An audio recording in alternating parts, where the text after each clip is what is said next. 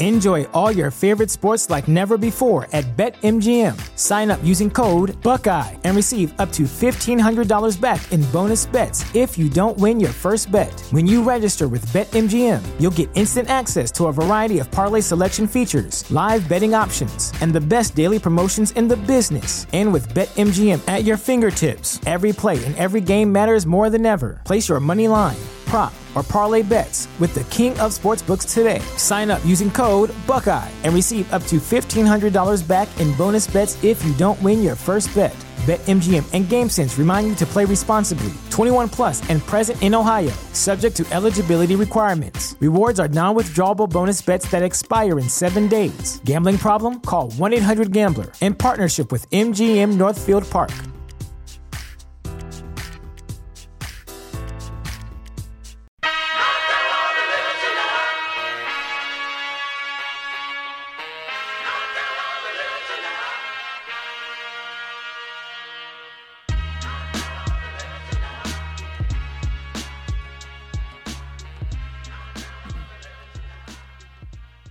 Hello and welcome to another episode of Affirmative Murder. I am Alvin Williams, and making his triumphant return, my partner in true crime, co-host of the year, Mr. Francel Evans. What up? Yes, give it up for him, folks. Yeah, I'm back. That's right.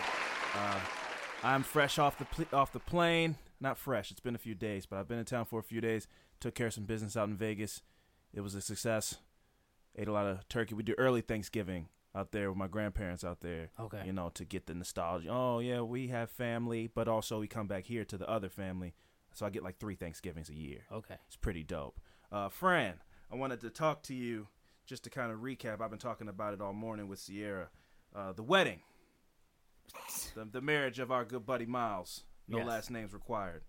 It was a hell of a nuptials. I'm happy for my boy. I don't like to indulge in stereotypes, but but man, but Yeah. but but damn, I mean, that was they. th- if there was a stereotype Olympics, they would have hit everyone at that wedding. And I'm not Mm-hmm. gonna say what race they were, but they hit every stereotype at that wedding. Uh, Uh, what time was the wedding supposed to start? four. Four o'clock. Wedding started at six thirty. Yep. Uh, beautiful. You know, bride looked amazing. Everybody looked great. Mhm. Everybody looked great. Some technical difficulty with the microphone, so I feel like they cut some corners on DJ. Mm-hmm. Went to the reception. when I at one point I wanted to yell, just don't use the mic like to the to the pastor Uh. because he it, it wasn't he, I could hear him. Yeah. I think everybody could hear him. Yeah. So it was almost a distraction from all the beauty because they lighting the candles, they giving you know holding hands. Miles was rubbing her hands. It was beautiful. I was very it was it was very it was a very crazy moment for me because I remember us being like 13 years old and paying Yeah. to get on the bus. You know, Yeah. so it was just it was crazy. Anyway, we get to the reception, open bar. 180 people looked like. It seemed like it was 180 people. Two bartenders. They probably made $90 in the whole time that they bartended for all those people, which is absurd because what they were ordering, it was making me angry. It was making me so angry I kind of wanted to leave. Patron is expensive. Mhm. If it's an open bar and you're getting Patron shots, drop two dollars in the bucket. You mm-hmm. know, especially if you're asking for twelve shots. Mm-hmm. That's asking a lot of a bartender to pour twelve shots, and then go, okay, well, no, can you make it two more? Then I got to get a new cup, pour an additional one, do the math, and con- remember the number of ones that did. There's just a lot of things like that that I was like, this is I don't like any of this. Mm-hmm. But on the bright side, congratulations once again to our boy Miles. We are growing up. It is pretty crazy. That was one that caught me. Like when you had a kid, it was one thing. It was like, yeah, that's crazy, man. But like people have kids. Yeah. Going to a wedding is pretty insane. Yeah. That's my first one too. Yeah, uh, it's not my first wedding, but it's my first wedding of like a close childhood friend for sure. That's my first wedding, and my first wedding, me actually being in it. Oh yeah, so that was you don't even know how not a good experience that was.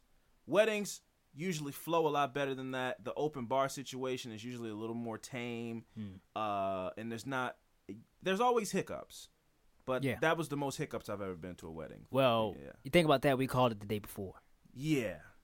We called it. We was like, Miles, Yeah. this is not going to start at four o'clock. Yeah, I You're don't gonna be late I don't think. Miles is late because he's black, but Miles. Miles is la- Miles is late because he's Miles. Miles is in a relationship with kids.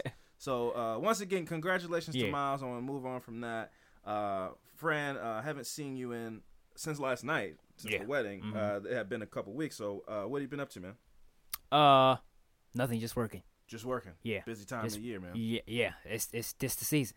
Yes, tis tis the season Yes. indeed. Yes. Um, But um, yeah. other than that, I've been reading up on some news a little bit. Um, I don't know about I don't know what you have read or heard about the whole Jemel. I didn't know if you was gonna touch on that. Yeah, I, I planned on I planned on touching on that briefly Okay. for sure. Um, that was that's a very tragic story. I want to give a quick um, rest in peace to Jemel Roberson. Uh, he was a security guard in Chicago. One of the good guys. Um, I don't know what else. I don't. I'm gonna. I'm gonna do my best to not make this a race thing. Mhm. I'm gonna do my best to not make it a race thing because I don't know. I don't know the situation, and I know that cops have a lot to deal with. You show up to a scene, you don't know what's going on. You know there's a gun on the scene. You don't know who has the gun. Sure, but it's hard for me to not make this a race issue and not make this a gun safety issue because w- what else do you want us to do?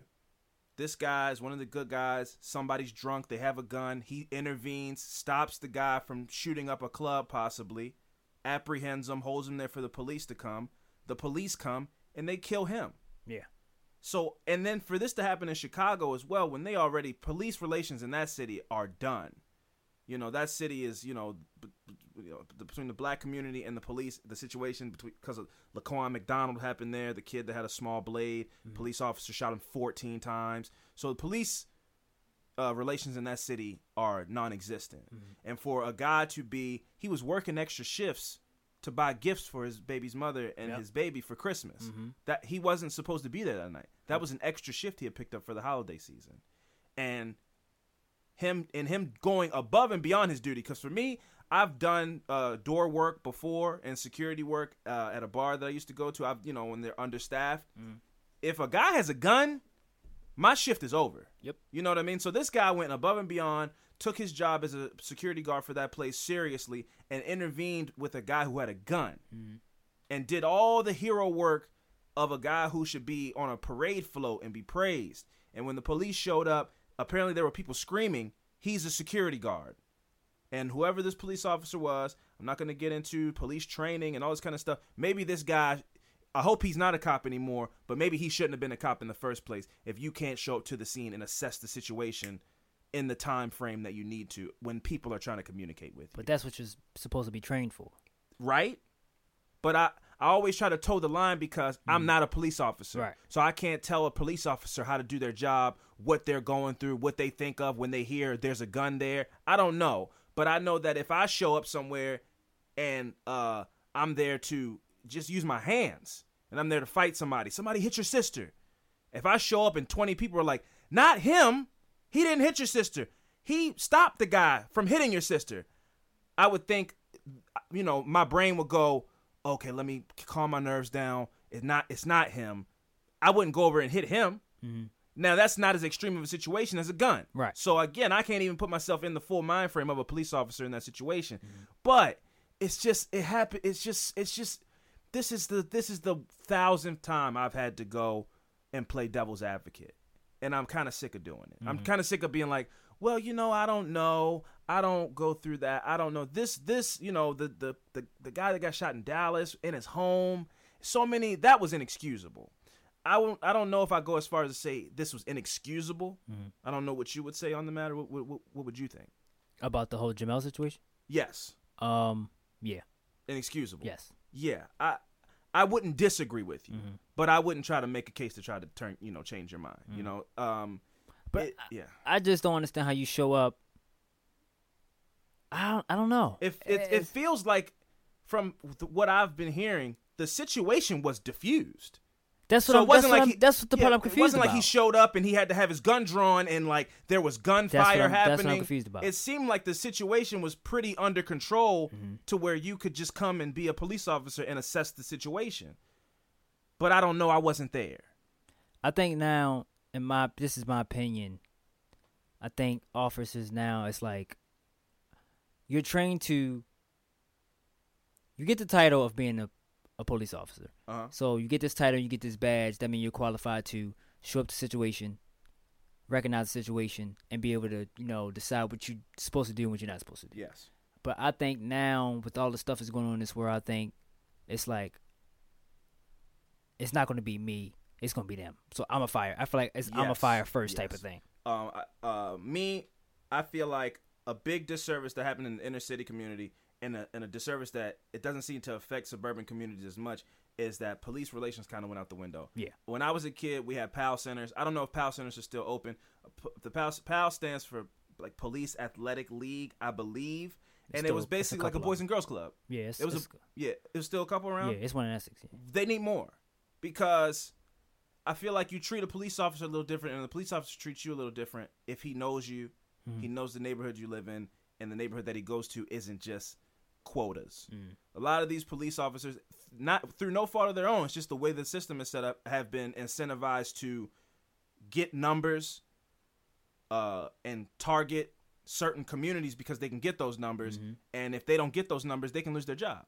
So it's like they need to get tickets, they need to get arrests, they need to hit a certain amount of arrests per month, and if they don't, then their job is in danger. And that makes a, that makes it kind of hard to be that whistling cop walking down the street and being friends with the p- community because it's like, oh, now this is uh like I work at a um a, a store that does commissions, like you know, like the environment of um like a car dealership where it's kind of hard to be buddies with Frank because if Frank outsells me this month in car sales, I look bad. Right. But the crazy thing about being a police officer is they have the com- the camaraderie w- amongst each other, the blue wall and all that kind of stuff. Mm. It's just the people that they enforce. It's like a purely business relationship, and that's not that's not going to all police across the board. But they definitely don't incentivize you to be a guy that comes, de-escalates the situation, and goes, "All right, man, y'all were just fighting. Like, go." I diffuse this, go home. Mm-hmm. It's like you're incentivized. Now there are cops that probably did, but you're incentivized to go. I'm writing everybody a ticket, and somebody's going to jail mm-hmm. because I need to hit my numbers. And by doing that, you've ruined this relationship with police in the community, and yet the police are in the community so heavily, probably more now now more than ever. And there's no relationship. The police don't come from these neighborhoods; they live out in the, the suburbs, and they drive into these. So there's there's no assessing the situation in the sense that when they show up, they kind of understand when the guy's like, "Yeah, man, he took my five dollars." If you know, you like where you could go, I understand what's happening here. Mm. A lot of these police come, they work 40, 50 hour weeks, they're stressed out, and it's just chaos. They show up on the scene, it's chaos. I don't have time to compute this and decipher it. It's chaos. Everybody shut up or I'm macing everybody. It's very hostile Yeah. and I don't. I'm not gonna, you know, the chicken or egg situation. I don't know if the communities got worse or the police got worse. Both. It, it's a combination of all the things. So I'm not gonna blame anybody. But what I do know is the relationship is done, and things like this don't make it any better. Because when you hear, especially in a time where there's gun, sh- you know, mass shootings every month, and you hear about a guy who stopped one possibly, Yeah, and he was was killed. murdered by the police. It's like, well, then fuck it then. Right. Fuck it. I'm not gonna help. Why would I help people? Right. You help people, you get murdered. Yep. You don't help people, you get murdered. It's just you feel helpless, man. So yeah, uh, uh, rest in peace, Jemel Roberson. I didn't want to go too deep into it, so I just wanted to touch on it briefly because that's a really fucked up situation, and um, I don't know all the details. There's still stuff coming out. I think the family's suing. Um, I I always, I'm always, I'm always a person who's like, I wish they would sue. I wish they would prosecute. I wish they would push for prosecution harder because a lot of times what happens, and I could be wrong about this family, but I know when um, Freddie Gray got killed here, his family they sued and then they settled, I believe, and they got a undisclosed amount of money, and then once you do that, that's done. There's no, uh, you can't further down the line get together and have a class action suit. You kind of agree like, okay, we got money, that's our compensation for the murder of our son, as opposed to pushing it, taking it as far as you can to get that person in jail Right. a lot of times the money is what it's like your son got killed i got hit by a police officer whatever I, i'm gonna sue and get the money. It's almost like a come up a little bit. I'm not Yeah. accusing the family of you know uh, selling out their kid but i'm saying if somebody puts $20 million in front of you it's kind of hard to say no. Right. but that you don't always think about what you're giving up when you do that. So i don't know what this family's doing. They deserve compensation for the loss of their son. His daughter deserves compensation for the loss of, of a parent earning to be able to support her Um, but I hope that uh, there's there's prosecution as well.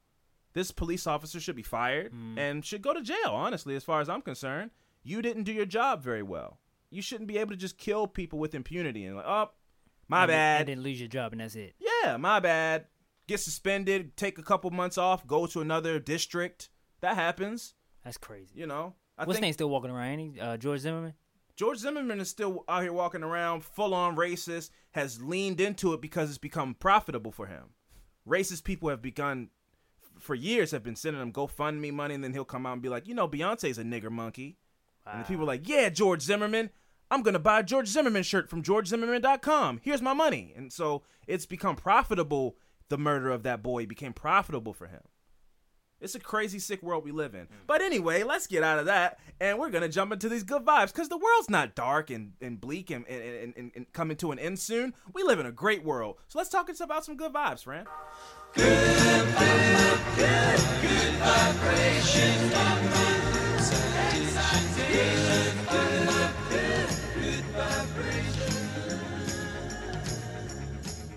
All right, let's do this. Welcome to another segment of Good Vibes. Fran, would you like to go first, or would you like me to go first? Uh, you can go first. Okay. Uh this is a silver lining in another dark tragic story, which is those California wildfires that have been just consuming Malibu and all these, you know, areas in California, people losing their homes. People also I just want to say if your house catches fire and you leave your pet behind, you are a piece of garbage and you make me sick. Anyway, so uh after this small town of Paradise, California was nearly wiped out by the wildfires last week, a local high school girls volleyball team was still determined to play their semifinal championship match last Saturday.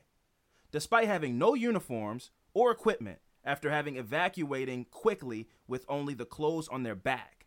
So, this is like uh this is prime real estate for a very encouraging movie in the next few years. Like you know, you guys made it to the championship game, but then everything you have is gone. But you have the resilience to do what you to still show up and do what you love, which is play volleyball.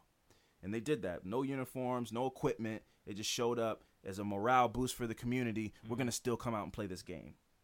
Uh, but what happened when they showed up was the opposing team from Lake from Forest Lake. I'm sorry, from Forest Lake Christian High School in Auburn was waiting with a big surprise. Within 24 hours, they had collected donations of $16,000. And when the girls from Paradise Adventist Academy showed up, they were greeted with new cu- uh, new custom uniforms, knee pads, and socks. And I think that's like that's all you need to play volleyball, some shorts and a shirt, you Yeah. know. Uh and a whole lot of love because like I said, um, from the videos I've seen of people evacuating California because of these fires, it looks like they are driving in hell. It is terrifying. There's smoke everywhere. The fire is melting cars. It is just and it's, it's I read a, I, I read an article. I can't remember the exact statistic, but it said something like the fire is moving. This was last week or a couple weeks ago when I read this, so they might have gotten a little more control. But firefighters are losing their lives and working 60 hours, eh, you know, per shift and all this kind of stuff. They said the the fires were moving at like a football field per hour or something, maybe faster than that, like a football field per minute, something crazy. Like they were, it was just this fire was just because it's California's kind of they go through drought spells because every you know it's like uh, the thing that brings them their tourism is also a detriment. It's always sunny in California, never bad weather, but that means rain too. Yeah. So everything's dry. So the fire comes and you got dry leaves and dry trees everywhere, just blows through, and that's what it's been doing over the last few weeks. So uh, So how did how does it start? Just from the heat? somebody could go Californians are super like, you know, you go camping, go camping, make a fire, don't put your fire out properly. Fire uh, ember catches a pile of uh, dry leaves, poof, fire catches up. Sometimes they have lightning storms because what happens is is what's really cool about the earth is they don't the earth doesn't need us at all. So sometimes the earth will just it'll just have fires. Like a lightning strike will hit a, tr- a, a dry tree mm. and a fire will just kick up and that's the earth going like I need to just get this shit out of here. Yeah. It's, uh, it'll burn off until it till it hits something that's not burnable anymore. Yeah. and it'll just die out. There's natural fires all the mm, time, mm-hmm. but sometimes it's man-made fires. Sometimes it's somebody up in the woods being dumb. Sometimes it's somebody doing it on purpose. Yep. You know? So they haven't figured out yet, to the best of my knowledge, what this one was. They mm. haven't traced it back to a source yet. But it could be a number of things. Except I would guess it, it, this time it wasn't a natural one because they haven't had any storms. Hmm. Maybe they had lightning storms. I'm not sure, but I, they believe this one could possibly have been man-made, That's and it just got super out of control. Hmm. And it's burning through these neighborhoods that are famous for a bunch of rich, famous people living there, hmm, but they're communities of regular people too. You know, it's like uh, I think uh, Miley Cyrus's house burned down, Joe Rogan's house caught on fire a little bit, and some other people. But you know, it's like they have money, and you don't. You're not programmed to feel bad when you hear that. 'cause like they could buy a new one. Yeah. But it's that's not the whole community. There are regular people living there too, that you know just have a regular job and aren't rich, and you know, and Mm. they've they've lost everything, like these kids from this Paradise High School. Um, so the other team got them. the other team got them equipment and money and all these kind of things. Uh, so one of the quotes was, "I've never been so overwhelmed by so many things I would never have thought possible." And this one, this is one of the most amazing things I could have ever thought would happen. Uh, that was the coach of the of Paradise uh, High School. I like that name. Cool. What Paradise High School? Yeah. yeah, it's pretty cool. So his name, the coach's name is Jason Iyer. Uh, he said to the other team, "Your community is awesome, and we are forever grateful." Did they win? They didn't put that in there. Oh, I that that makes me think they, that would make win. me think they didn't win. Oh yeah, so um, not only did they get the equipment and all that kind of stuff, everybody on the team got a three hundred dollar gift card, and uh, they also got a truckload of supplies and clothing for their families. wow. And after the game, they were all invited to a banquet of warm food prepared by Forest Lake families. Mm, Yeah, so they really rallied around these folks. that's great. And um, I thought that was a beautiful story because that's just kind of that's just. I know it's hard and everything's kind of. did they show the picture of the team? They did. They all took a. They all took a team photo Any together. black people in there? Um, I don't know. Oh, I just, wanted, I just want to know. I don't know. I just wanted to ask. Um, eh, no, no, no, doesn't look like it. Uh, I mean, you asked. I, I wasn't gonna. I don't know. No, it, no, there aren't any black people in the photo. um, but it's Paradise. It's Paradise, California, small town. I don't know. I don't know the ge- the geographic uh, statistics of California, but no, there aren't any black people in the photo. Okay. Um, but it's not. That's besides the point. It's Yeah, I just wanted to know. it's besides the point. I thought this story is beautiful because It what, is beautiful. What this, what this, what this country needs, the world needs, what this country needs is just we need unity, man. Everything's so defi- divisive. Everybody's picking a side. Everybody's picking a team, and I understand that sometimes it's necessary.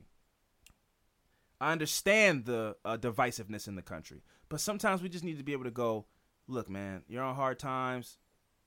You know, come come get a meal at my house. You know, reach out to your neighbor, show love. I think we just need to just be able to put things aside for even for a moment, even if it's just a brief moment, and just say, "Hey, man, I'm a human being. My blood is red. You know, I'm an American. I love this country.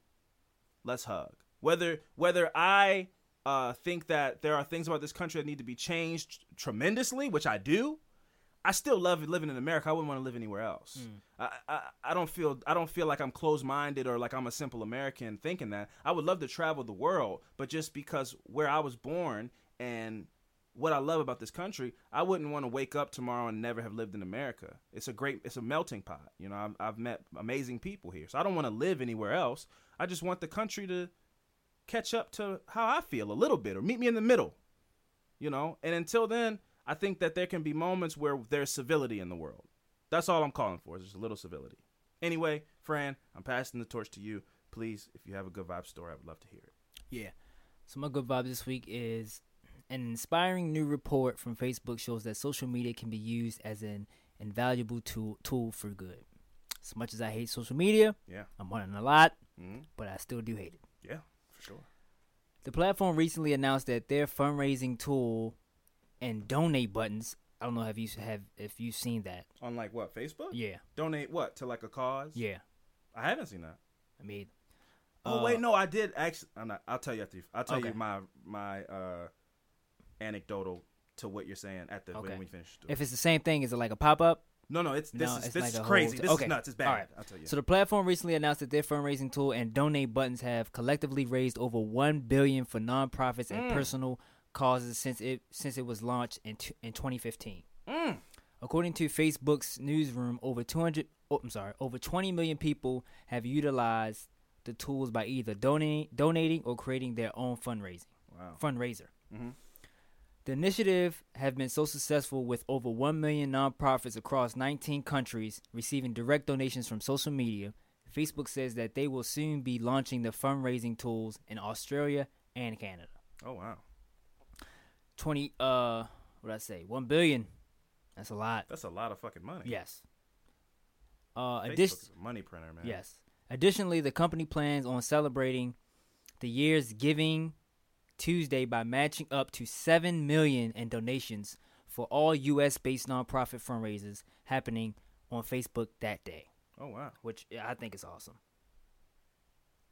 So, that's my that's that's it for my Okay. Wow. But I yeah. thought I think that I didn't know I didn't I haven't seen the button, I don't think. I never I think I'll never noticed it, but it's like a little hand with a heart in it. Yeah. If anybody have seen it on Facebook, I haven't seen it though. There's so many new things on Facebook. Like Yeah. the, the they have like a Craigslist kind of thing on Facebook. I've never even looked. into. Marketplace. Yeah, yeah, Yeah, yeah. I've used that, You, yeah. you can find some really cool stuff in there. Mhm. I heard. I haven't. I haven't looked. I haven't seen it. But um, as far as the donation, th- the donation thing, I was watching Dr. Phil Mhm. last week, and there was a woman who made up a donation cause, saying to, like donate to me. My husband's a firefighter. He's fighting these California wildfires. I'm pregnant. I need money to you know. It's been rough. Christmas is coming up, and it turned out she wasn't pregnant. Oh. She didn't have a husband and she was a scammer and she just went on Dr. Phil to tell her story. But she was getting money through Facebook as well. I mean, is that illegal? For you to be like To trick people out of money? not tricking people, but what if she was sit like I need help, no, that's not and illegal. then people just if people want to give you money, they want to Oh, help okay. a cause. Right. But if you do it under false pretenses, I don't know if it's illegal, but it should be. yeah. I mean, like if you up. get a half a million dollars from a lie, you trick people into giving you money. What Now, yeah. what if hmm what Uh, if you just me- come out and be honest like hey I need I need some money? money. No, that's not illegal. You can ask. That's like being a, a person with a cup on the street. I think people will give me. I may try it. Hey man, go for it. Hmm. Hey man, keeping it hundred. You know, I just need some gas money. is a lot. Gas is gas is almost three dollars, and I gotta pay for groceries, and I could just use a couple dollars a month, I mean, what if you just be like, straight up. I want to hit one million dollars. Just send me a dollar, everybody. You can you can do that. You have every right to do that, but you have to be honest.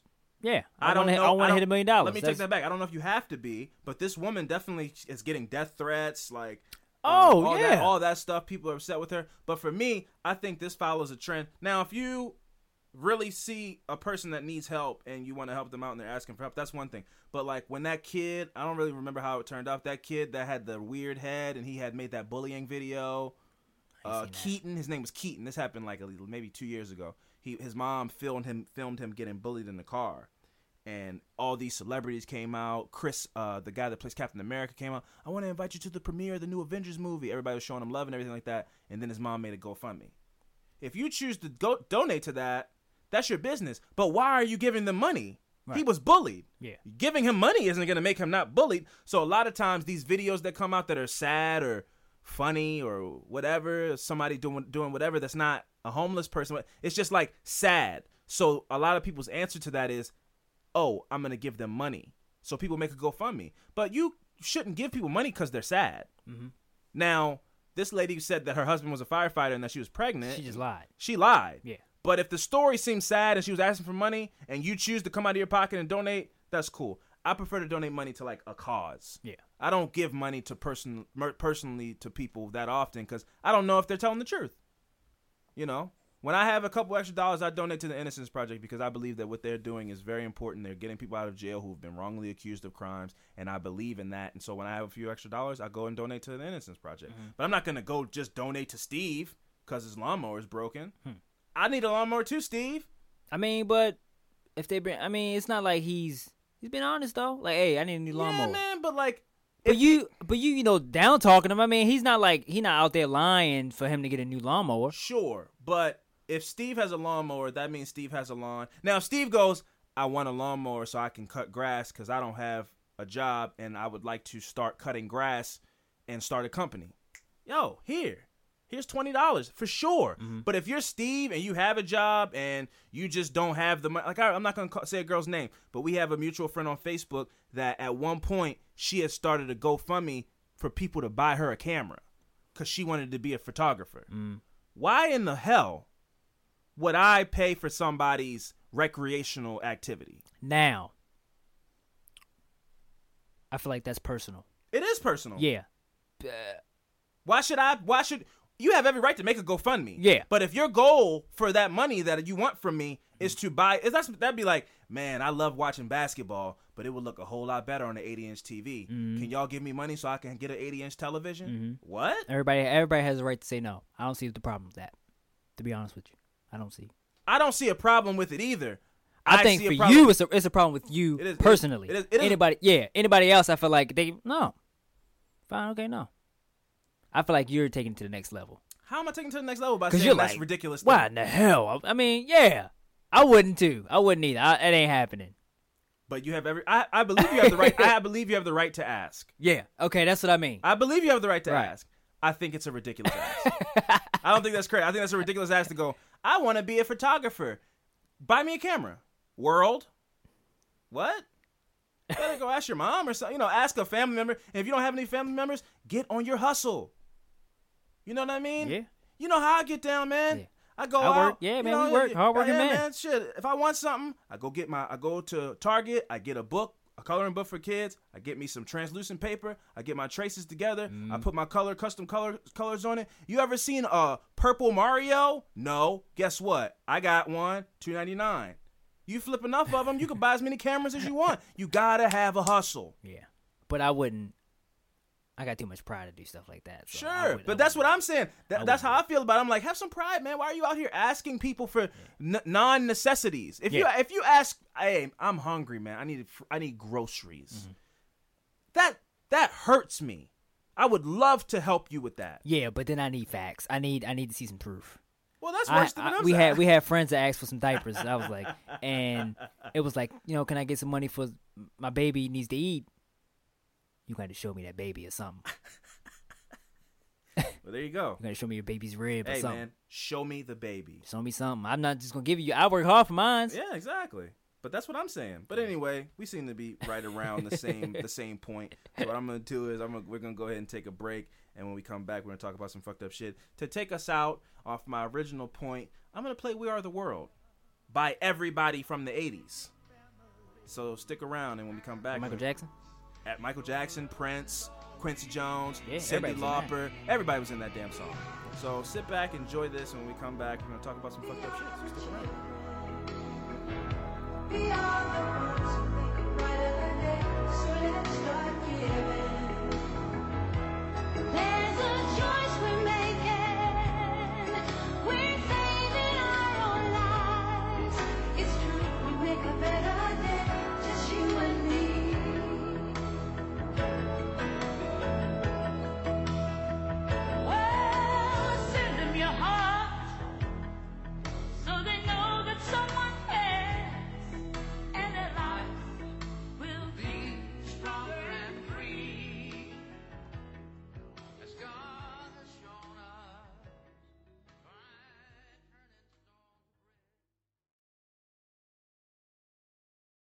All right, and we are back. And because technically I did go first last week, I also went only.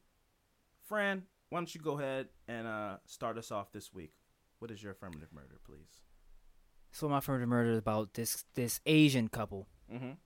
Chinese Asian, same thing, right? I would say so. no, It's not. It's Uh, not. I guess it's on the continent of Asia, but it's Chinese. They're Chinese. Okay, okay, we're gonna say Chinese Yeah, couple. it's like Chinese. they have a picture of them and one thing i don't understand is pictures of the people person's face Uh-huh. but the eyes are blurred out i don't get that Not to be racist, but in a, it, with a Chinese person, that Makes might work. oh I mean, that might work. They all kind of have the same texture of hair typically Mm. and similar facial features. I guess you could say the same thing about a black person, but uh, the hair always gives it away. We're doing a lot with hair these days. Yeah. Mm-hmm. So dreads, twisties, whatever. Like if you know that person, you know that person. Yeah. Mm-hmm. Like if you covered, if I covered your eyes, I'd know that was you. Yeah. I know what. But I mean, I feel like you can do that with anybody though. I know that's Mike. Yeah. Cover his eyes. I I know it's him. That's a good point. Sorry to all the Chinese folks. I was trying to. I was trying to. Make That was a I bit was- racist. I was trying to make connectivity, and it didn't really work that way. And I felt it as it was coming out. It felt a little bit racist. Yeah. But I'm not gonna turn back and turn around on my words. Yeah, you was too deep in. already. Yeah, I already tried to make a point. I didn't land it. That's okay. hey man, continue your story. So a 34 year old was presumed dead after a car he borrowed was found in the river, though his body was not was never recovered. He did not tell his wife his alleged plan, and she believed he had died. She drowned herself and their children three weeks later after posting a suicide note online. Oh wow, what? Oh, I did hear about this. Did you hear about this? Oh wow. The man who police said was surnamed he Uh huh. turned himself into the police. Um, yeah, he turned himself into the police in Ex Exhune County. Oh, I don't know. I don't know how to pronounce you know, those words, so I'll just assume that's what it says. okay. So he did that last Friday. This article came out in, I'm sorry, October 17th of 2018. Mm. So he has been detained on charges of insurance fraud and international damage. I'm sorry, intentional damage to property. Exhum police said in his statement, uh, in a which is a, is a on a statement in WeChat, which is a social media platform. I guess that's over there in China or whatever. Okay. Uh, so he turned himself in after his wife, and she drowned. I believe she, what I said. She drowned herself. I don't think that's possible. Yeah. She drowned the kids and she killed herself, but she put a suicide note, you know, before she did those things. Yeah. Wow. So in early September, Mr. He, which is his cool name, Mr. He bought an insurance plan worth one one million yuan, yuan without his wife's knowledge. Okay. So basically, He's rich. we've heard this story before. Yeah. This this this just got interesting. Yeah, it took a crash. I I've never, I don't think I've read a story where somebody did that and then It was just coincidence. it was just yeah. Well, I mean, I feel like she killed herself because her husband was gone. She thought her husband was dead. That's what I think. What do wait, you think? Wait, wait. He faked his. He death? faked his death. He took out an insurance policy On himself? On his what? Uh, well, say it took out. Insur- That would make more sense if it was on himself. he bought an insurance He plan with insurance million policy- without his wife knowledge. So that's what it says. It's your story, but I feel like it makes more sense if he faked his own. Because He took it out. That's Why a lot. how- that's a lot of he do that, confidence. That's a lot of confidence to think. Well, if I fake my death, my wife will definitely kill herself. That's crazy. You know, Be, because but but if if you kill yourself and took out a life insurance policy on your wife, you how would you spend the money? How would you get the money if you did it on yourself? I don't know how insurance policies work, to be honest with you. Well, I you can take out life insurance on yourself. oh, oh, okay. I didn't and then that. if you find a way to defraud the government and convince them that and convince them that you're dead, uh, your wife will get the money, and then you just come out from whatever box you built in the woods and spend money. but he got it though. Well, then yeah, never mind. I, I guess he He thought- got the money. I guess he was so confident that well, then maybe maybe it was a I guess it could have been a coincidence, right? But I don't know. I You're not in the story. That it could be a coincidence because if he killed if if she killed herself, His wife was named the ben- beneficiary. yeah, but it was life insurance on her, right? I don't know how it works. I don't Yeah, I have don't- life insurance. I don't know. Life insurance works like this: if I take out life insurance on myself and I die, Mhm. then my next of kin, or if I write a special leave behind a letter, Mhm. like me and Sierra aren't married, Right. but if I left behind a letter saying I want Sierra to have my money, that's, that's my will. Mhm. That's my right. Right. That's, that's who the money would go to. Right. I know that. If okay. if Sierra took out a life insurance policy on herself Mhm. and she died, then and she left the money to me, I would get the money. So if he took out a life insurance policy on his wife, that's his wife. So the money would go to him. But how would he know how would he know she was going to do that? Is what I'm, you know, so but like you said before, in every story I've ever heard of this where the wife died, the kids died, the husband's still alive, he gets money. There's some foul play there always. yeah. But Continue your story. He disappeared. Yeah, Crash, He supposedly he crashed the car, death. faked his death. My guess is she she depressed, I guess, Uh huh. killed herself, killed the kids. Fuck it, we don't But have my husband his. anymore. But he faked his death. but they didn't know. But but to me, again, I don't know anything about Chinese culture. That's an insane assumption to make. Is that if I kill myself, my wife will kill herself, and then I'll get the money. Ah, okay, I see what you're Like saying. if I fake my death, the result of me faking my death will be that my wife kills herself. Uh. And maybe he didn't think about the kids, her killing the kids too. But to take out life, if that's his plan, that's like, that's he should go play the lottery next because the odds of that working out, no, no sensible person would say that would work out. If you went and go, you went, yeah, man, I kind of don't love my wife anymore. So what I'm gonna do is, I took out a life insurance policy on her last week, right? I'm gonna fake my death.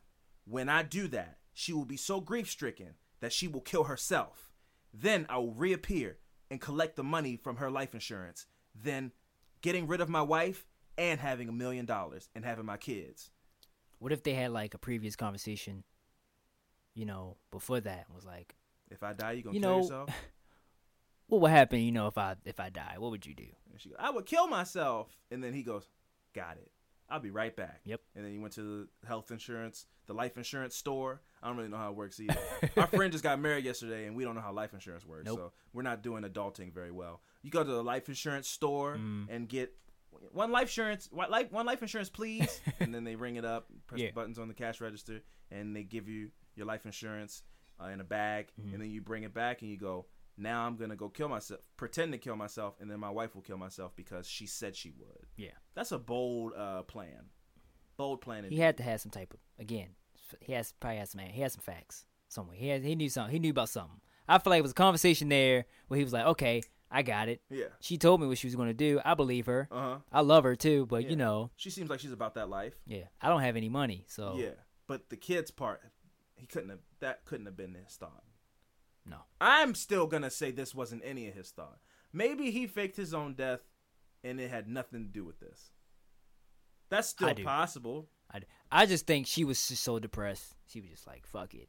Killing everybody. I- every- I'm just we, our family relied so much on him. and he was broke. Yeah. So now we're done. The only breadwinner we had was didn't have any bread. So now we really don't have any bread. Yep.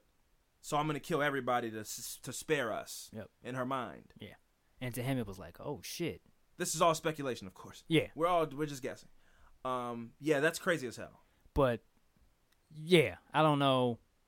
That would be crazy if he guessed on that. Yeah, that's what he hedged his bet on. Like, yeah, man, if I if I end my life pretendly, she'll end herself, like her she'll end her life for realsies. That's he should go back. He should go play lottery, man. He should go play lottery. That's all I'm gonna say. So on September 19th, Mr. He used a borrowed vehicle to fake his own death in a car crash, police said. He was found to have loans of more than a 100,000 yuan. Mm. On the 11th of October, the bodies of his 31 year old wife, their four year old son, and three year old daughter were found in a pond near their home. Mm. From what I read, they the, cu- the two kids drowned.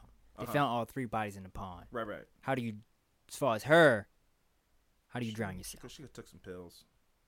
Okay. That's the I that's the, that's the best think- that's the best that. thing I would All think of is like you drown the kids, take eight Vicodin, eight Xanax or something, and then just lay there. Maybe you know you ever tread water in a pool? Mhm. Just tread water till you fall asleep. You'll sink to the bottom of that pool like a or pond or whatever. You'll sink to the bottom of that like a stone.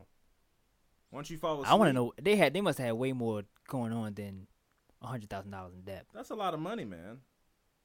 When you don't have any, you ever you ever been like had a bill due and you know you don't have the money due? You don't have anywhere even near the money. Yeah. If that's a very uh anxiety fueling situation where you're like, oh, I owe y'all a thousand dollars and I don't have any dollars, times that by a hundred. Mm. You know, where it's like, oh, I couldn't even pay you It's the- something. yeah. I can't even put something on it. It's like a hole. It's like you feel like you're in a hole, like a literally a hole, and you can't climb out of it. Debt is debt is real, man. Debt is for debt. I I I wholeheartedly understand somebody killing themselves because they owe too much money. I fully. Un- I wouldn't do it, but I fully understand. Like, oh, my life is ruined. Yeah. And they'll come and take everything. My house. I'll be embarrassed. My family will be on the streets. Mm. I'll just kill us all. I under I understand it. I wouldn't do it, but I understand like, oh, I'm a prideful person. The shame of this would ruin me. My my kids will be taken away from me. I'll end up on the streets. Who knows what I'll have to do to survive? I don't want to be alive anymore. Or maybe listen to this. Maybe he his plan was to fake his death Okay. to get the insurance policy, Uh-huh. right? Mhm. But Uh huh. But you'd only get the insurance policy if you took the life insurance out on you. And from what you told Okay. me, he took it out on his wife. okay, But go ahead. but he didn't he didn't want to tell his wife, Okay. which he didn't. But Mhm. his he wanted to do this plan secretly Uh huh. so he could fake his death, Mhm. be off the radar, Mhm. get the money, maybe pay off death, I debt, I don't know, or Yes. take the money, move his family. Mhm. But the whole thing took a twist, and then his wife just killed everybody. The only hole in your story for me is that he took the life insurance out on his wife. This whole story for me, Yeah, you. it would make You're whole. right. I would. right. I would have no questions if he Hmm. faked his death because he had life insurance on himself. Wait, And okay, so when you put it, his- when, okay, when you mm-hmm. put life, when you, when it's on yourself, it goes to you. It's go, it goes to it's life. It's insurance on your Yeah, life. If and it goes to somebody you, else. Your mon- your family will be taken care of. right. So it was on him, because his wife is the beneficiary. That's what it said. Yeah, I don't. You told me. I'm. You. you- You said the wife. that's what, that's what I said. His wife was the His was, wife was the beneficiary, Yeah. and and she didn't know she was. She right. This all makes sense, folks. The last 15 minutes of, the podcast, scratch all of it. I don't have any questions anymore. He faked his death because he his wife would get the money, Mhm. but he didn't intend for her to really think she was dead because he didn't want to tell her because he wanted it to work out smoothly. Mm-hmm. That's what I was. by- that's what I was going to. Yeah. But by not telling her, she was so grief stricken by his death Yep. that she killed her and her and his whole and his whole family. And fucked his whole And he doesn't get any money now because he faked his own death, and that's insurance fraud. And he'll probably go to jail. Yeah. See, I was under the assumption that you were saying he took out life insurance on his wife, No. and that didn't make any sense. Now the puzzles have fit together like a Rubik's cube. That all makes sense. Yes, that was a terrible plan, but it was way better than the plan that I thought it was for the last 15 minutes. Yeah. So yeah, apologies to everybody else for my confusion. Uh, yes, he faked his own death, and his wife thought it was real, and so she killed their whole family. Yep. killed Good old family, and then Mr. Yee turned himself in the next day. Mm-hmm. Um, he he had earlier posted a video online, which was later widely circulated, in which he was crying and saying he had borrowed money to pay for treatment for his three-year-old daughter, who suffered from epilepsy. Um, the incident has been widely talked about across Chinese social media over the past week, sparking conversations about financial pressure and f- and and family issues. Yeah. The hashtag man fake fake death leading wife's death. That's a long hashtag. Yes. Um, it's been viewed over 29 million times Mm. on a on a microblogging site Weibo. Oh, Maybe that's a like a We News. Uh, it's in the We News umbrella. yeah.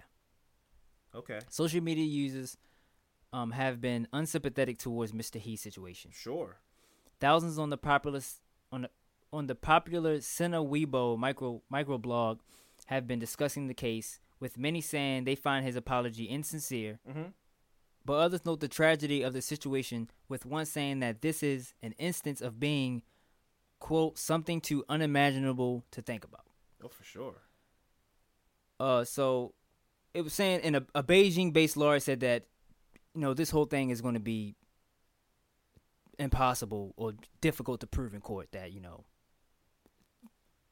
what he did was, you Oh, know- to get him off. yeah, to get him basically. Oh yeah, get yeah, for sure. Because you're what you're trying to convince. Even if you could, you're such a piece of shit. Nobody cares. You're going to jail because at best you can convince them that, oh no, I love my family so much and I did this for my family, but they were so grief stricken when I pretended to kill myself that they killed themselves. I didn't know that was going to happen. But it's like, okay, but you defrauded the government, Mm-hmm. you lied to an insurance company, and you lied to your whole family. You faked your death. So we don't care. It, we don't care it, what if you didn't intend for these consequences to happen, you this whole thing started off with you breaking the law. Yeah. So I don't care if you loved your kids. That's sad that they're dead, but you did something really wrong. Mm-hmm. And this is the consequences of that. It's an extreme consequence. You would think the worst consequence would be like you get caught. Yeah, you go to jail. That's yeah. it. Not only did he get caught, his whole family thought he was dead. So Yeah. they he, the mother killed, lost her mind and killed herself. He probably was gonna take that money. If it, if everything would have went as planned, he probably took that money. He probably ran off. You never know, right? But now since And- he got caught and all this shit happened, You I was hit- doing something for it. That's gonna be what he tries to do. Yeah. It's Oh, like yeah. I loved my kids. I wanted to pay off the debt and we move away and I, oh, I'm, you know, yeah. So he- people can be like, I see why he yeah, did it. I get it. yeah. It's almost like John Q, except way worse and weaselly. Mm, that's- know? I love that movie. That's such a good movie. I don't know if in, who, whoever out there has not seen John Q starring Denzel Washington. His son has a heart condition. The insurance of America is terrible, and they refuse to help him pay for his child's heart surgery that he needs. And so he goes into a hospital and he says, "Y'all are gonna give my son a heart." Yep. chains the hospital up and takes everybody hostage and his son ends up getting a heart after a bunch of craziness you know i won't give away too much of the um, plot um, but he- uh, a bunch of crazy stuff happens in that movie john q went to the wall for his kid and doing didn't do it in some weaselly way faking his death and disappearing and all those kinds of things he went straight to the, the the hospital won't give me a heart y'all are gonna give me a heart now so shout out to john q and denzel um, but yeah that's So that was the story of Mr. He, of that terrible, that terrible. Yeah. I, you know, This is a bad I feel sorry for his rest in peace, his family. Rest in peace for sure. But uh, That was a terrible plan. yeah, terrible plan. Way better plan than what I initially thought it was. I initially when you were like, I, I thought when I thought you said he took out life insurance on his wife and then faked his death, I was like, that doesn't make any sense, and that would never work. then we got it figured out. Yeah. it makes way more sense. Still a stupid plan. And this is a recent story too. This happened this year. also to fully uh go full circle on how disconnected we are folks it's been a couple weeks get you know this isn't gonna be um you know we, we don't have our normal in syncness. I had not heard that story before. I thought that was the story of that woman who killed those that family's three children like she hit them with their car. That happened like in oklahoma a couple weeks ago. Hmm. and when i heard three kids i thought it was that story. So i had never heard that story before. Oh, mixed good. up with a, another story from a completely different country. So we are not on the same page at all today. But it's all right man. Uh, we're gonna get through this um, and um, we'll be better we'll be better next week. We promise uh, what we're gonna do is we're gonna take a quick break and when we come back it's my turn to close out the show and tell you some fucked up shit so stay tuned all right, and we are back. Before I jump into my affirmative murder this week, I want to give a quick shout out to Liz Colecchio, who brought something to my attention and fully uh, steered the course of my affirmative murder this week, which was that one, November is Native American Heritage Month.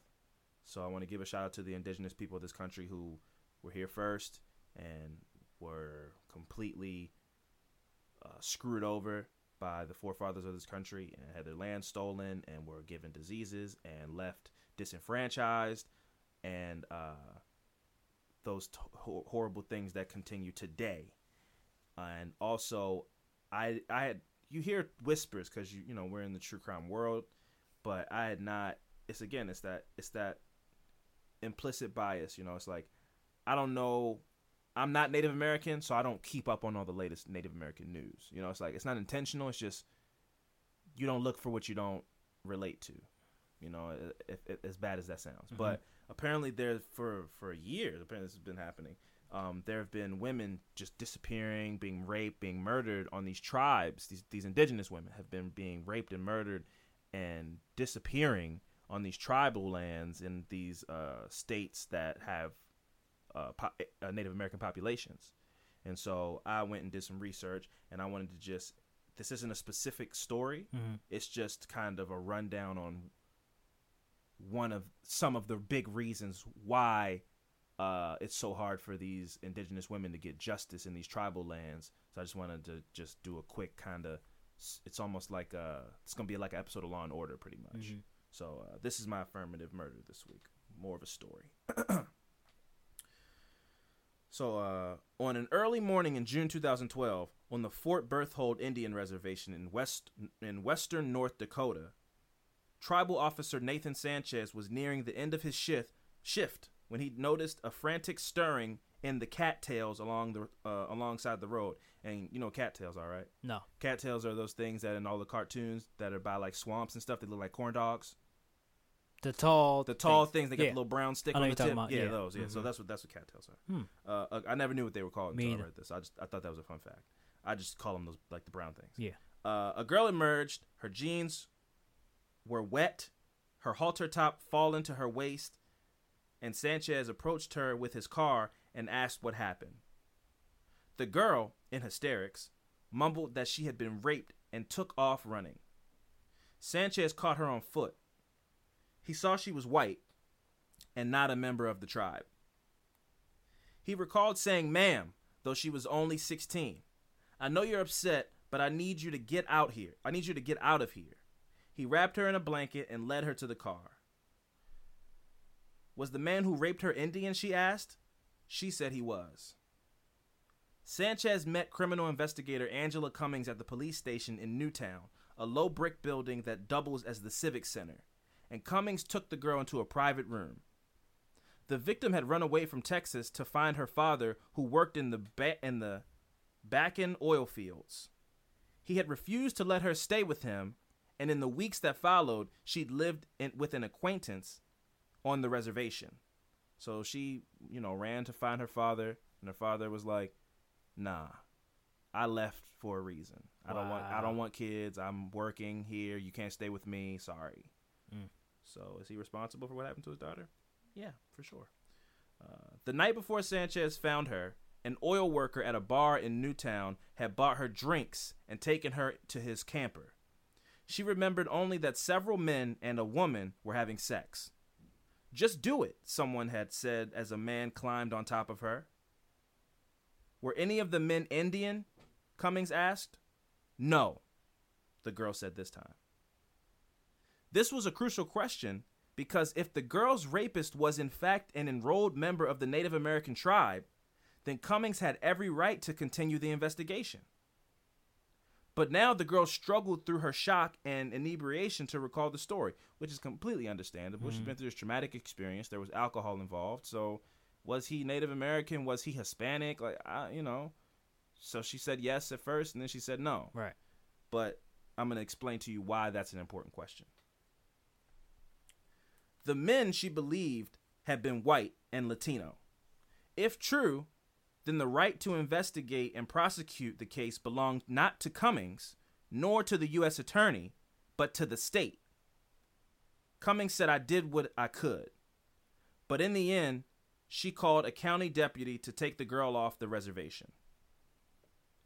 In 1978, the Supreme Court case Oliphant versus Suquamish stripped tribes of the right to arrest and prosecute non Indians who commit crimes on Indian land.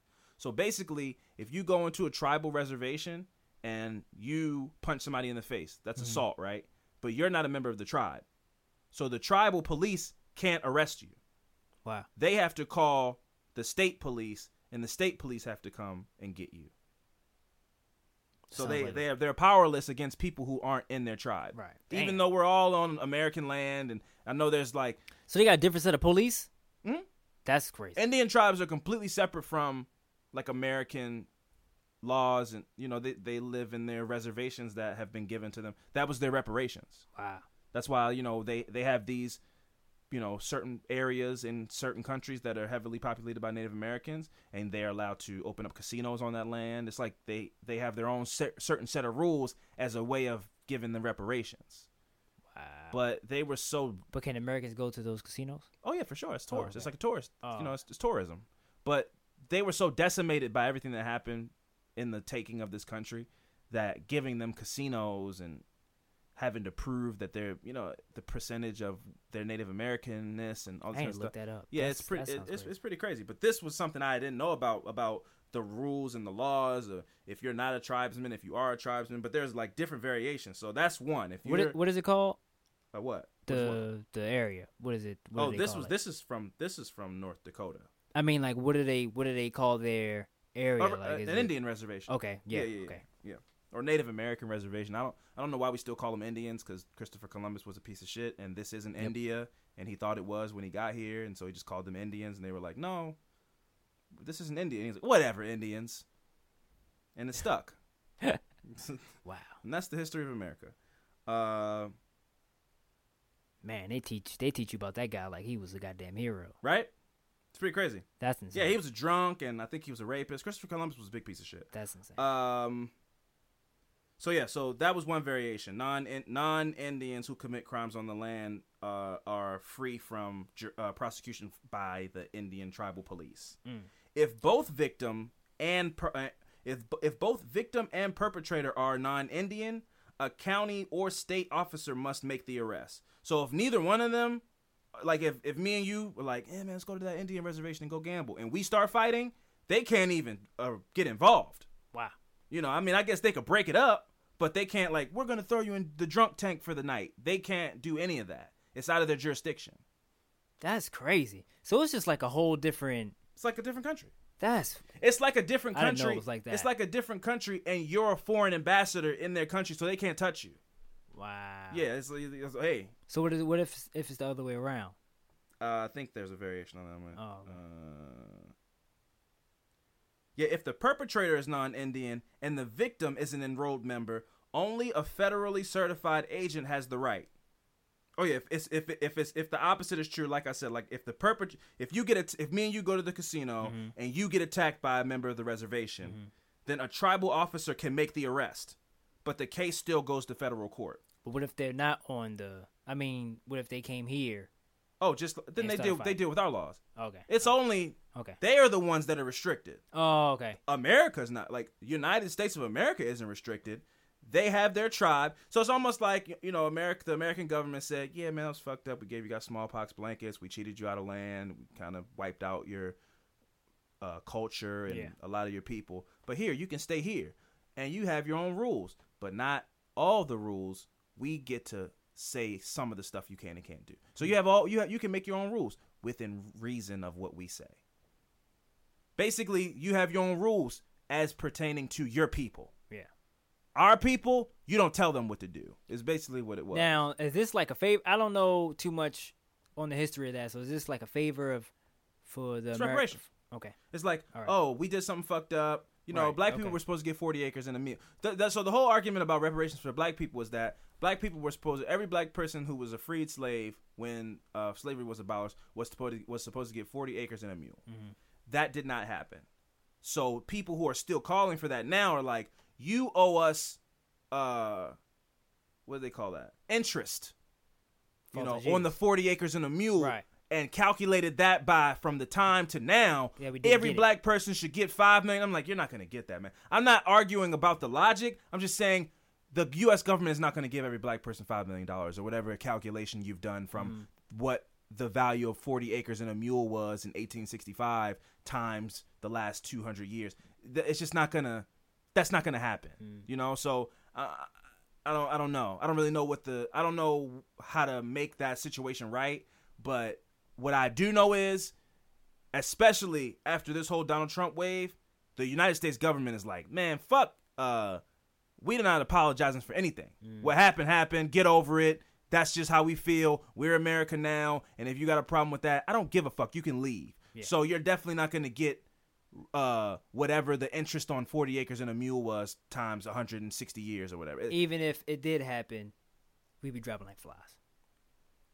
what do you I mean? Would. Like if, it's like, oh, you know, we got to give every black person a million dollars.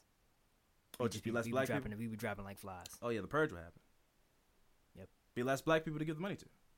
Yeah, we're not gonna talk. We're not gonna go there. Uh, oh, oh, have we stepped into conspiracy territory?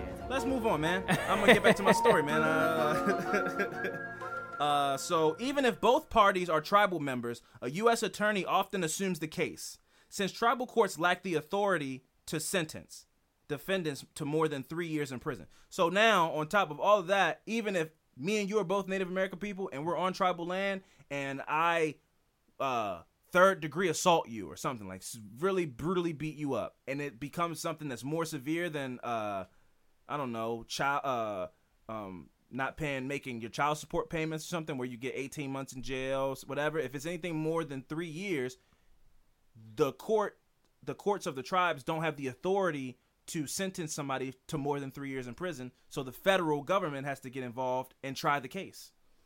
That seems like oh. So it's like it's like you it's like you built this whole imaginary land for these people and gave them fake authority, but, But then when something really serious happens, you're like, all right, we're Yeah. we're gonna step in. it only can go but so high. yeah. Mm-hmm.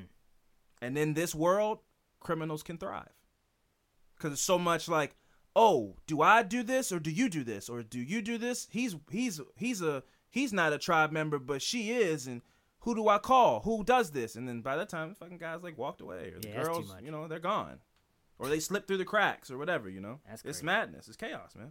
So um, yeah.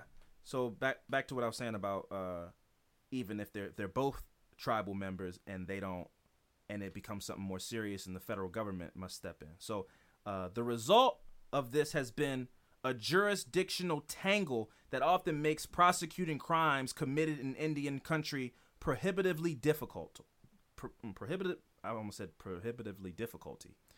Uh, it makes uh, prosecuting these crimes prohibitively difficult. In 2011, the U.S. Justice Department did not prosecute 65% of rape cases reported on reservations. According to department records, one of one in three Native American women are raped during their lifetimes. Hmm. Two and a half times the likelihood for an average American woman. And in 86% of these cases, the assailant is non-Indian. I was about to ask that. So yeah, I mean, dudes come up there for the weekend to gamble at the Indian reservation. They see a girl that they like. They might not be cognizant of the loop, the loopholes and all the craziness and the thing, but they're like, oh, whatever, man. You know, dudes will be dudes sometimes, and they they sometimes they take vagina. There are sick men in the world, and they do that, and then they get arrested or whatever, and the case just never. They don't know where they send it to. It gets lost, gets stacked on a you know a tall pile of other cases, and it's just lost in the criminal justice system of the the local government that's in charge of that reservation's crimes mm. that oversees that but they oversee it poorly so they go you can't manage your own reservation so we're going to do it not that they can't you're not allowed to. You're not allowed to make big decisions. Like you can't you can't have death penalties on your reservations. If it's anything big like that we'll step in. But when we step in we do a terrible job of it. And it gets stacked up and it never gets solved. But you're not allowed to do it. We have to do it. Why? Is it because they're Native Americans?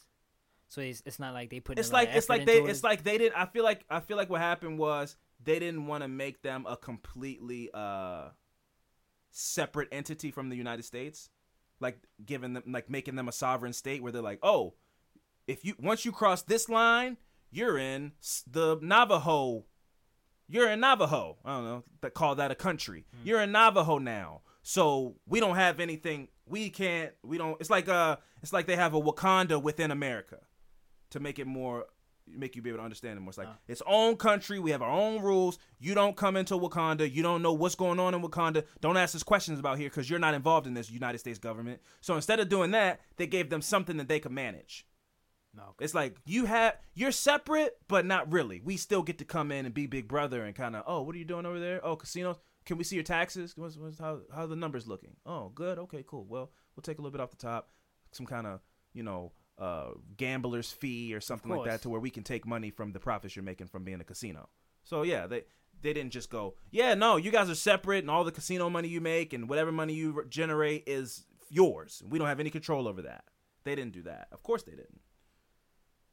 So these numbers are disgusting. Like I said, I mean, 86% of the cases are non non Indian reservation people.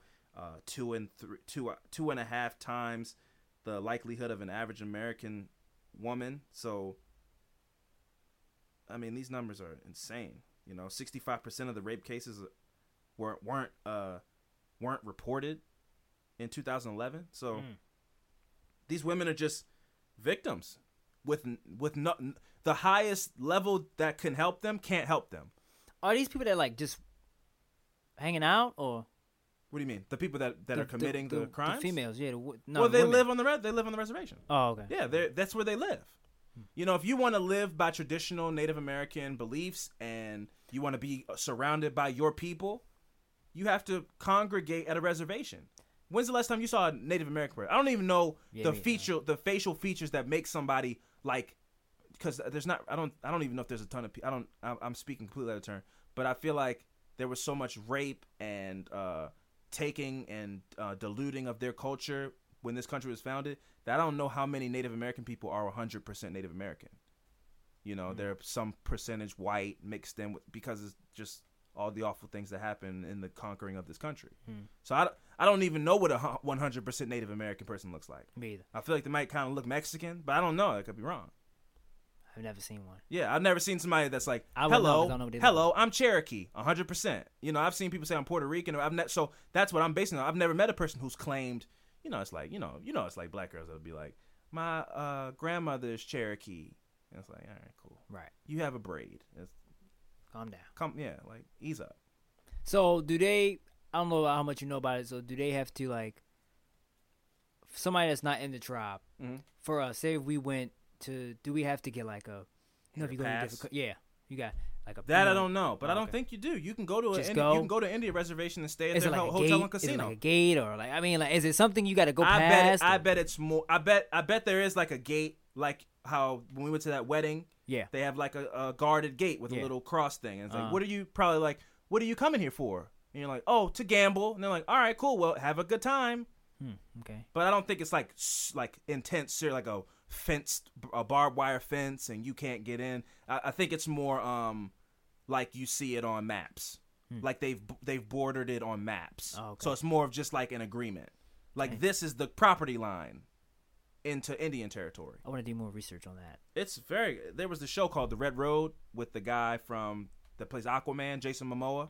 It was a really good show, and it just was kind of um, an in-depth look on Indian reservations and the politics and how the percentage of you being Native American, how that plays within the tribe, and how much power you have, and they're they they they live by some very uh, traditional beliefs about chiefs and who's in charge, and when the chief dies, his son or daughter, the the oldest firstborn, will become the chief of the. They live by they live by their own rules, but to only to a certain extent until the government is like, all right, well, you guys can't actually like prosecute people here, especially not American people. We can't let you take prisoners. Like if you go in there and you t- commit a serious crime, that's basically if they go, you have to spend ten years here in our jail. You're an American prison. You're an American prisoner in a foreign country, pretty much, mm-hmm. is how they look at it, and that's why they didn't allow it to be that way. That's why Oh. they can't do that. Alright. You know, it's and again, I'm guessing, the, but it makes sense what I'm saying. I don't know to me. anything about it at all. So I mean, this is all informative to me. Yeah. so. So, th- but all this, I didn't know any of this. This was really crazy. So, um, let me get back to this. So, in April of 2012, Senate members uh, added a provision to the Violence Against Women Act, uh, Violence Against Women Act, that was first passed in 1994, that would allow tribal courts to prosecute non-Indians who sexually assault tribal members. But the bill has languished since House of Repre- since uh, since House Republicans opposed the measure as a dangerous expansion of tribal independence. It is, after all, a partial reversal of the Supreme Court uh, 1978 decision, which was uh, Oliphant versus um, Suquamish. So basically, and again, I haven't this this article that I read from and the information I got from was from a few years back.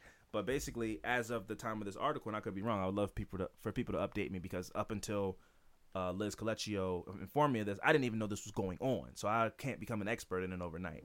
But I would assume that bill still hasn't passed, and that bill that was put forward in, in the House uh, was to say that if you're a non-Indian and you assault a woman, you can be prosecuted or you will be prosecuted uh, by the tribes people, but they won't. It hasn't passed. So the numbers continue to go up. It's it's still happening. Women are disappearing. Women are being raped. And what and what could happen too, and maybe has happened is this has been going on for so many years. And then once the word gets out, the stories start coming out. People go, if you're like a sick fuck, you go, oh, so go I can go up there and rape women, and Yep. you know, won't, they can't do anything. Yep. It's awesome. So now it's just all about them waiting so they can be able to prosecute people themselves. Basically, Yeah. or not even, or even if they don't do that, that the local when the federal government steps in, they actually take it to trial and prosecute the people because there's such a backlog that the women have stopped even going to report it, which happens in Amer- traditional like Amer- modern American women that aren't in a tribe. it's like, why? It happens all the time. It's like I already know that if I go, they're gonna ask me to do a rape kit. They're gonna ask me what happened. They're gonna ask me for proof that I can't provide. So why even go? Yeah. And they just say fuck it and they don't report it. So that's what's hap- it's happening in our society. It's happening in their society. It's happening all around the world. Women are being gaslighted into going, uh, well, you know, I don't know. Maybe I did deserve it. Maybe I asked for it. Maybe I shouldn't have been wearing that skirt. Maybe I shouldn't have been so loud and having so much fun. I maybe I brought this on myself. And that's where we are in the world today. That's how women feel. But there's been a storm brewing, and women are starting to say, fuck that. I'm not taking this shit anymore. We're going to storm Washington. We're going to have marches. We're going to tell people what's really going on. We're going to provide people with the information. And this is what happened a couple weeks ago with us, where we were having a conversation. And we don't really know. And then we got we got the information. And I feel like I grew from that uh, lesson. And I feel like there's a lot of men in the world who can grow from having a conversation with a strong woman who knows what's going on in the world. When we, not that we don't know what's going on- on in the world, we just yeah, we don't know what's going on, man. We don't know. We don't know. I'm wrong. Yeah, it's, th- that's that's what it is. It is that we don't know. We don't know because it doesn't affect us. You, it's one thing to say, "Hey, man, rape is bad," and if you're a person that does that, I hate you. It's a whole different thing to know the facts and the statistics and know really how bad it is and how dangerous it is for a woman to just walk the streets, go to the grocery store, walk to her car after a long day of work. I don't know that struggle because I'm not a woman, so I mm. haven't been driven to know the statistics. But now, seeing as how we do a podcast with a large female fan base, that you know people that we care about, that we talk about, talk to on social media, have back and forth correspondence with, I want to know what it's like to be you on a day to day basis, and I would hope that you would want to know what it's like for for me to be a black man in this country, and that's called a dialogue. And I think that we have opened a dialogue in the doing this podcast that's been very informative. I've learned some things. I've hoped we've said some things that have opened people's eyes to how the world is from our perspective. And that's all we want. We just want to collect all the perspectives that we can and try to understand the world a little bit better. But that was my affirmative murder. Like I said, it wasn't a specific story. I just kind of wanted to put the information out there about that's one of the big reasons that um, women have been being have, women at these tribes have been disappearing, being raped, being murdered is because it's kind of there's law, but there's not. There's so much gray area and confusion that they don't really know where where what goes, where what crime goes, where this person goes. They don't know. And there's a bill floating around that, as far as I know, still hasn't passed. That would help, but it would also undermine the United States government because it would change a it would change a previous law. It would take power away from the federal government and give it to the reservation. And I think that sets a precedent that the government would rather not do. Is my opinion. Again, I don't know, but that's that's what it sounds like to me. It sounds like, oh, I mean, this is bad what's happening to these women, but if we do that, what will they want next? Will they want to not us to not get our gambler's fee? You know, so it's like when you set a precedent, you never know what could come next. But that's no excuse to allow women to continue to be attacked and brutalized. That's that's super fucked up. And I will continue to do more research, and I hope to learn as much as I can about it because that's a really fucked up uh, situation that's going on on these Indian reservations. I mean, I didn't even know it was leaving Yeah, like that. So yeah. that's whole. That's Right. that's new. I'm, that's why you I'm didn't even really know about native reservations. No, Yeah. I didn't know, but they had their own little thing. I didn't know Yeah. anything. Yeah, So yeah, it's um, it's it's it's it's it's, it's, it's pretty crazy. I'm looking uh, at that. There's actually a documentary that I want to watch because in in uh in doing the research of this, I found out about this documentary. It's a small independent documentary called When They Were Here. Um, it's a documentary about two uh, young Native American reservation. They live on they live on one tribesmen. I guess is what they want. Tribes people is what they want to be called. Uh, Ivy and Ivan MacDonald. It's called When They Were Here.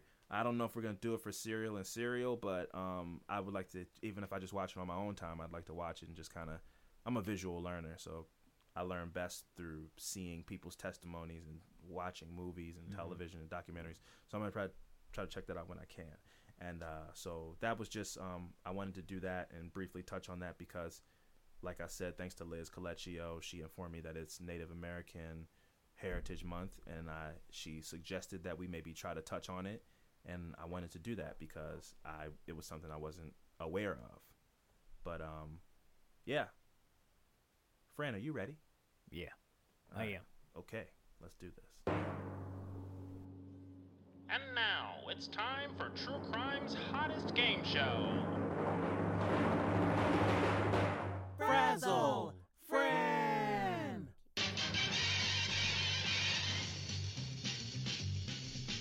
Frazzle Fran, Frazzle Fran, solves a riddle like no one can. If he fails, that's okay. He's a superstar either way. Look out, it's time to Frazzle Fran. That's right, folks. We are back. Welcome to another episode of the hottest true crime game show in the streets, Frazzle Fran, the game show where I try to frustrate, flummox, and frazzle my partner in true crime. Fran, are you ready to get this work? Yes. Okay. On the first day of school, someone murdered a history teacher. There were four people at the school that the police suspect- suspected had done it the landscaper, a math teacher, a basketball coach, and the principal. These were their alibis. The landscaper said he was outside mowing the lawn. The math teacher said he was giving a mid year exam. The basketball coach said he was running practice drills with the players.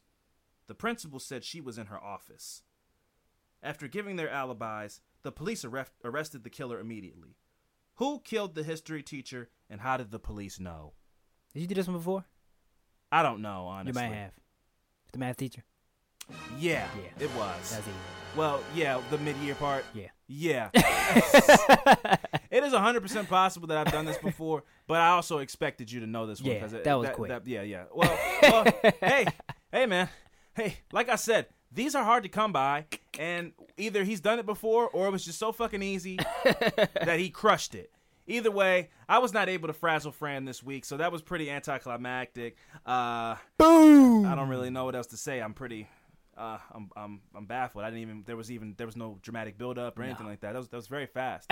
well, um, you know, this was this was this was a very rocky episode of Affirmative Murder, man. I don't know. We we've been off our games. It's been a couple weeks, but you know, we came here. We did what we're supposed to do, and uh, like I said before, I hope you guys, uh, if you don't know anything about uh, Native American Heritage Month, and you don't know anything about what's going on with these indigenous women, I would hope you would take the time out and go just kind of explore, do some research, and maybe if you could see ways that you could help, I definitely would be doing that for sure. And just looking to, you know, just kind of brush up and uh, really fully understand what is happening because I don't, I don't fully understand. I only have scratched the surface of this very fucked up problem. But uh, I've been Alvin Williams, joined as always by my partner in True Crime, Francel Evans. Next time. See you next week. Deuces.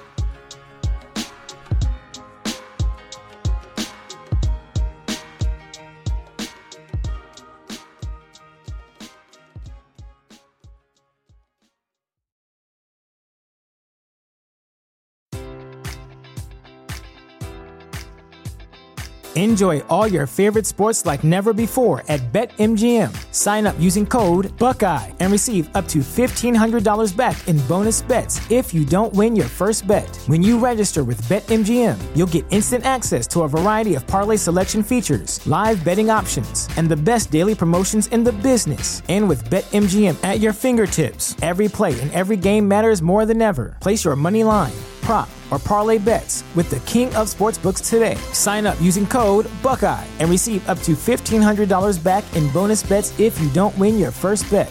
BetMGM and GameSense remind you to play responsibly. 21 plus and present in Ohio, subject to eligibility requirements. Rewards are non withdrawable bonus bets that expire in seven days. Gambling problem? Call 1 800 Gambler in partnership with MGM Northfield Park.